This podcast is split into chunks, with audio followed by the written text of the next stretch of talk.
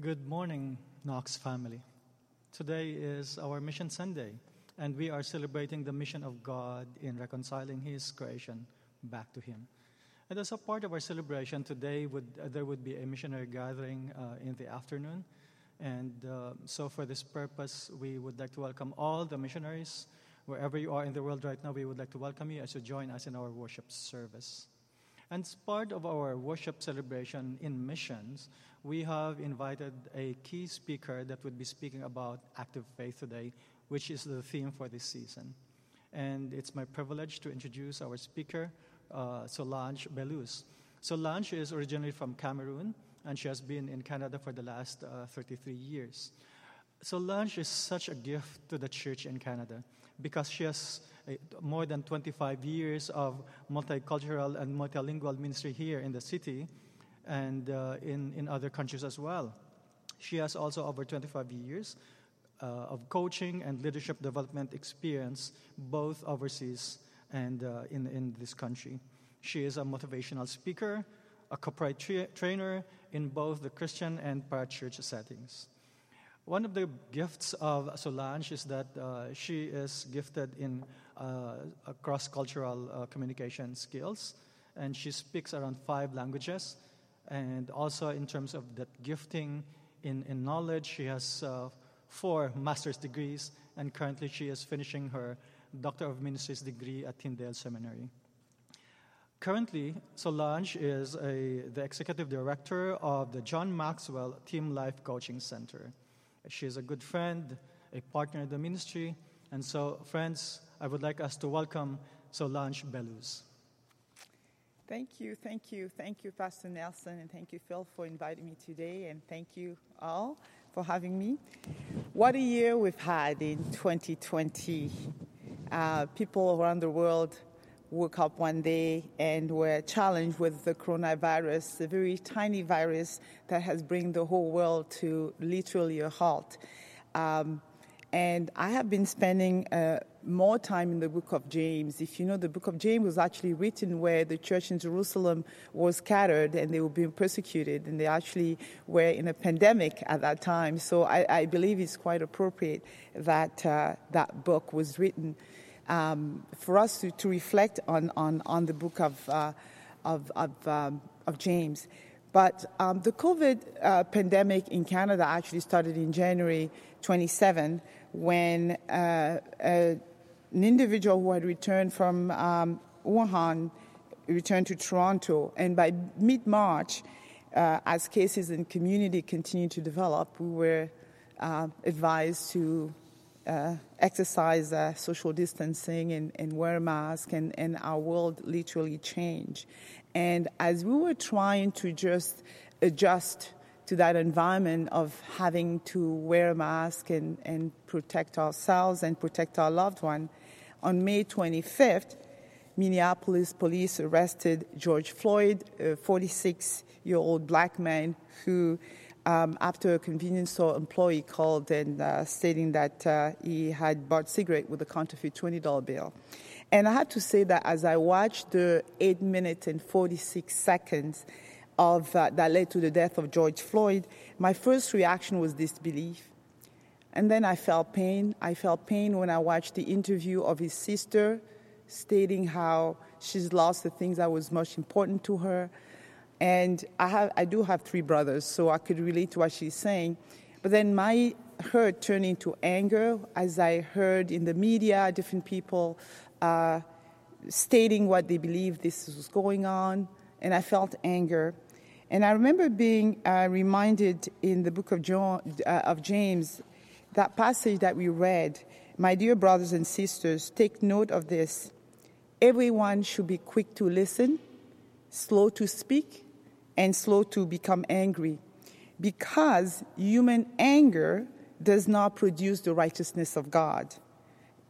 Therefore, get rid of all moral filth and the evil that is so prevalent. And I realized that I could not be angry. How do we then engage? Uh, this is Mission Sunday, and uh, thank you for having me here. But how do we engage our community in a way that reflects the gospel in a way that is true to the Word of God. That was my challenge as a, a professional Christian believer that is engaged in the community here in the city of Toronto, how do I engage my community in a way that reflects the gospel? And this book of James is a timely, very timely word in the world that we live today. There's so much fear and division and anger, and we don't have to look south to our neighbors to see that around us. We here in Canada with our First Nation. So there is a need to share the gospel, which is the love of God, in our, to our community. But at the same time, we are masked. we can't speak, we can't see people, we have to distance. So it's quite challenging. And as this is Mission Sunday, and I'm reflecting on what uh, James is advising us in his book, how do we live out our faith in um, and in a way where we do the things that uh, God will want us to do right now? And James is reminding us of the importance of being consistent and congruent in our thoughts, in our words, in our deeds. Because if we are not consistent with what we're confessing, um, we may not communities, and we can be deceived. James talked about self deception, which is the worst kind of deception. Self deception is when you don't live according to what you believe which has really been our challenge. And uh, we can be deceived by our words.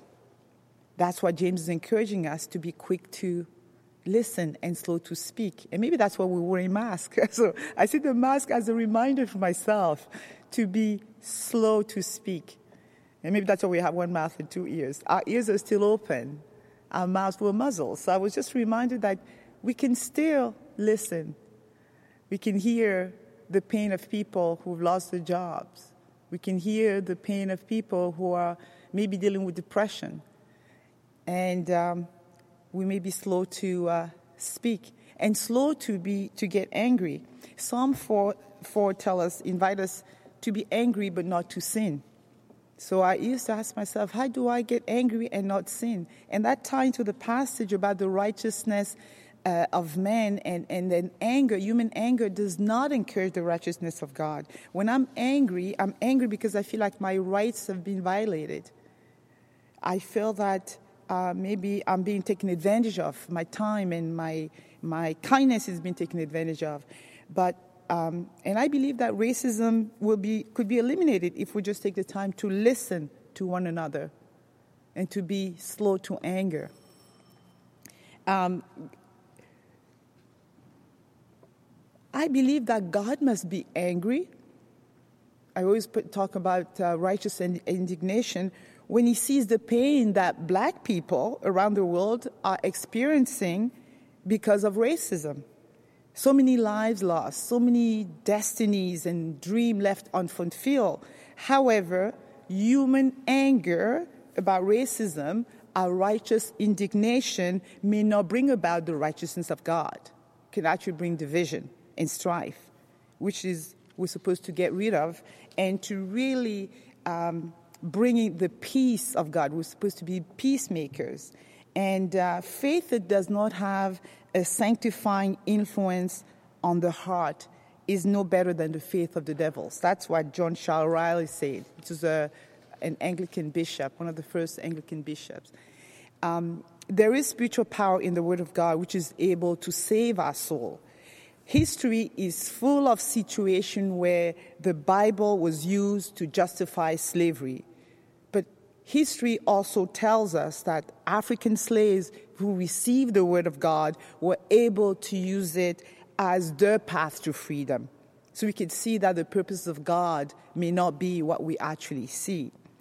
James 2 12, 13 says, Speak and act at those who are going to be judged by the law that gives freedom, because judgment without mercy will be shown to anyone who has not been merciful, because mercy triumphs over judgment. So James urged the believers to be patient, for worldly anger does not achieve God's purposes. This is a season to live out our faith by acting according to the word of God human anger does not produce the righteousness of God. So we can be deceived in our thoughts when we show favoritism. And James goes on in chapter 2 to talk about uh, being a respecter of not being a respecter of person, racism, sexism, xenophobia. He gives us a recipe to end racial tension. And I always say that as uh, James condemns any favoritism that we can show, he actually gives us a biblical anti-racism strategy, which is found in James 2, uh, James chapter 2, verse 8. Love your neighbor as you love yourself. I believe that uh, that would solve a lot of problems. Now, according to the Pew Research Center, this is a study that was conducted in 2014, 80% of American churchgoers attend churches where at least 80% of the congregation is only one race. And I was blessed this morning to hear the beautiful song in Tagalog and in the Nigerian language. Actually, that song Imela, I remember listening to that song as I was doing my jogging. So it was just, uh, thank you, Lance, for sharing that. Um, according to Bishop Claude Alexander, the church gave spiritual sanction to racism, both overtly, but by things that it taught, and covertly by the critique that it did not raise. And when he was asked, uh, how come? What is the church is to do in this moment of strife and, and, and, and, and tension in our community. And so the church has the answer. Those who confess their faith have the opportunity in their thinking to act out James 8, 2 8 and to be those peacemakers that we're called to do because we do have the solution as we believe that we are created equal. Another way we can deceive ourselves is by our actions or lack of actions. What good it is, my brothers and sisters, if someone claims to have faith but has no deed? Can such faith save them? Suppose a brother and a sister comes here without clothes or daily food. Somebody's lost their job through the, the pandemic or lost a family members.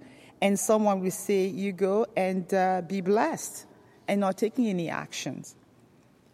How can we demonstrate that faith if we're not taking actions? Because the kind of religion that God considers genuine is when believers look after orphans and widows, and when we keep ourselves from being corrupted by the world. So, real faith requires actions toward others and actions on ourselves. And I think that the current pandemic is actually giving us opportunities to demonstrate that because we literally have widows and orphans because of all the death around us, and we literally have people in need. So our faith, our theology, and study of the Bible must find tractions in our real daily life circumstances and not just on Sunday, not just to a one event. Um, how we carry ourselves in our daily lives are a way to demonstrate that we actually are carriers of a greater truth, which is James 2:8, loving our neighbors, loving our community. And I know that Knox has been doing that for over 200 years, being that light in the community and being presence, that, that presence in the community. And we see in scripture in verse 20 to 25, uh, James is giving us two examples of Abram who acted by his actions and he was declared righteous, and even Rahab, the prostitute, who accepted by uh, God, she was accepted by God because of her action when she concealed the Israelite spies. So she took actions. And Charles Spurgeon has a, a good way of, of putting that. He said, a man's, a man's life is always more forcible than his speech. When men take stock of him, they reckon his deed as dollars and his words as pennies. In his life and doctrine, if his life and doctrine disagree, the mass of onlookers accept his practice and reject his preaching. So, deception is hearing God's word and not doing it. We have to be doing of the word of God on ourselves, but we also have to be doers of the works. See, God is looking for disciples, disciples, not listeners. He's looking for sprinters and runners, people who continue that relay race and take the baton and continue to be the light in the community and not just be spectators. debating over ideas and uh, positions and political ideas instead of taking action and being doers of the word in the community. So when you hear his voice today, take actions. When he says speak up for the oppressed and the marginalized, just do it. Careful study of scripture with no action is the worst kind of deception. We, real religion is to look after orphans and widows in their distress and to keep oneself from being polluted by the world. So, real re- religion is bridling our tongues. You see, those, verse 26 says, Those who consider themselves religious and yet do not keep a tight rein on their tongues deceive themselves. Now, it's not just talking about profane speech, it also talks about gossip and bitterness, and even protecting our thumbs as we're making these posts on Facebook. It's also bridling our tongues or whatever we're trying to say. What are we saying about people? Pure and undefiled religion is controlling our words but also visiting orphans and widows and coming beside those in needs. And, and we wear masks because of our neighbors. Uh, we need to be there for others. But to keep ourselves unspotted from the world, do not neglecting our personal life, loving others, having concern for others. So we have to watch our tongues, we have to watch for others, and then we have to watch for ourselves. So dead faith is not acting out what we actually know. And this is consistent to what Paul was saying in uh, Ephesians, encouraging us to say, yes, we are saved by, by faith through grace. It's not a matter of works. But then, because of our salvation, we can act, we can have actions. So, faith alone saves, but the faith that has saved us cannot stay alone. It's always accompanied with works. So, what does the Great Commission looks like during the COVID 19 pandemic. Real faith helps us, first of all, to deal with ourselves. It could be a very taxing time. So we, need, we look to Christ, not to ourselves, for a solution, for grace. We agree with God's words and believe what, what Scripture says. We're doing the works of God without seeking reward. We express repentance, good works, and we're not allowing our faith to be the one that the Lord speaks in Matthew 7 when he says, Many will say, Lord, Lord, and calling on the name of the Lord, but not really acting out that, what we're actually confessing. Real faith will also help us with others. So, what does real faith look like during the COVID 19 pandemic? Visiting the widows, the orphans, helping the homeless, those who are destitute, feeding the poor, a lot of the soup kitchen are run uh, out of staff, trying to do packaging to still help people. Sowing seed of love in our community where we see division and strife, being those peacemakers to bring peace into debates and, and just loving on our communities. Providing help to a single mom dealing with cancer so that she can have a little bit of reprieve. Helping the senior next door with groceries youth helping older adults deal with technology so they can get on a Zoom call and not be lonely. Wearing a mask and staying two meters apart when we go to the grocery store. Checking up on our neighbors who may be new to the country and misses a family overseas. Cooking a meal for an international student who doesn't know where they can have their last meal because restaurants are closed now helping to serve at a soup kitchen, praying for our community. There's so many things we could do during the COVID 19 pandemic to be that light in our community. Real Christians act. Faith without works is dead. So, genuine faith is real when we see action. It's like faith is like virus, it's like the wind. If you want to say your faith, we have to see it moving. We have to see action, actually. The only way to actually see our faith is through action. So, in conclusion, Let's follow the example of Abraham and Rahab. And I would like to hear the statement by Charles Spurgeon Hearing about a thief will not fill you, hearing about a brook will not quench your thirst. The information that there is gold in the Bank of England will not enrich you. You need cash in your own pocket.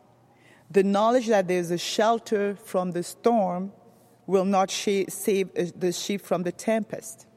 The information that there's a cure for disease will not make the sick man well. No. Blessings must be grasped, blessings must be appropriated and made use of if there are to be any value to us. So, what does the current pandemic teaches us as gospel centered global Christians? First of all, the importance of listening. We wear masks, but we still have our ears. We can listen to our community to see what their needs are and be there to respond. The importance of obedience. We obey our authority. Obedience to authority helps flatten the curve. We are taught to obey those in authority because God has appointed them to lead us. The importance of doing the word, being uh, peacemakers in our communities when we find strife. The importance of doing the works of the ministry, just simply meeting the needs of those around us. And the importance of showing love, compassion, standing against bullying and, and discrimination in any forms. Faith without works is dead. So, my challenge to you today is continue your, your practices through prayer, which is a reminder that God still hears and we can cast our burdens on Him. Through Bible studies, God speaks. Are we listening to Him? And church attendance, even though the buildings may be closed and we're unable to gather together, we can still gather in our home. Can we feel the presence of God in our homes? And God is omnipotent. He has the power to do it. He's still on the throne. And do we see Him in action and how can we join us? Let's pray. Father, I thank you for this opportunity to share. I thank you, Father God, for the reminder today that the COVID 19 pro- pandemic provide a tremendous opportunity for us to live our faith in you in faithful obedience and corresponding actions. And I pray, Father, for the reminder that our faith without action is dead. Thank you in Jesus' name.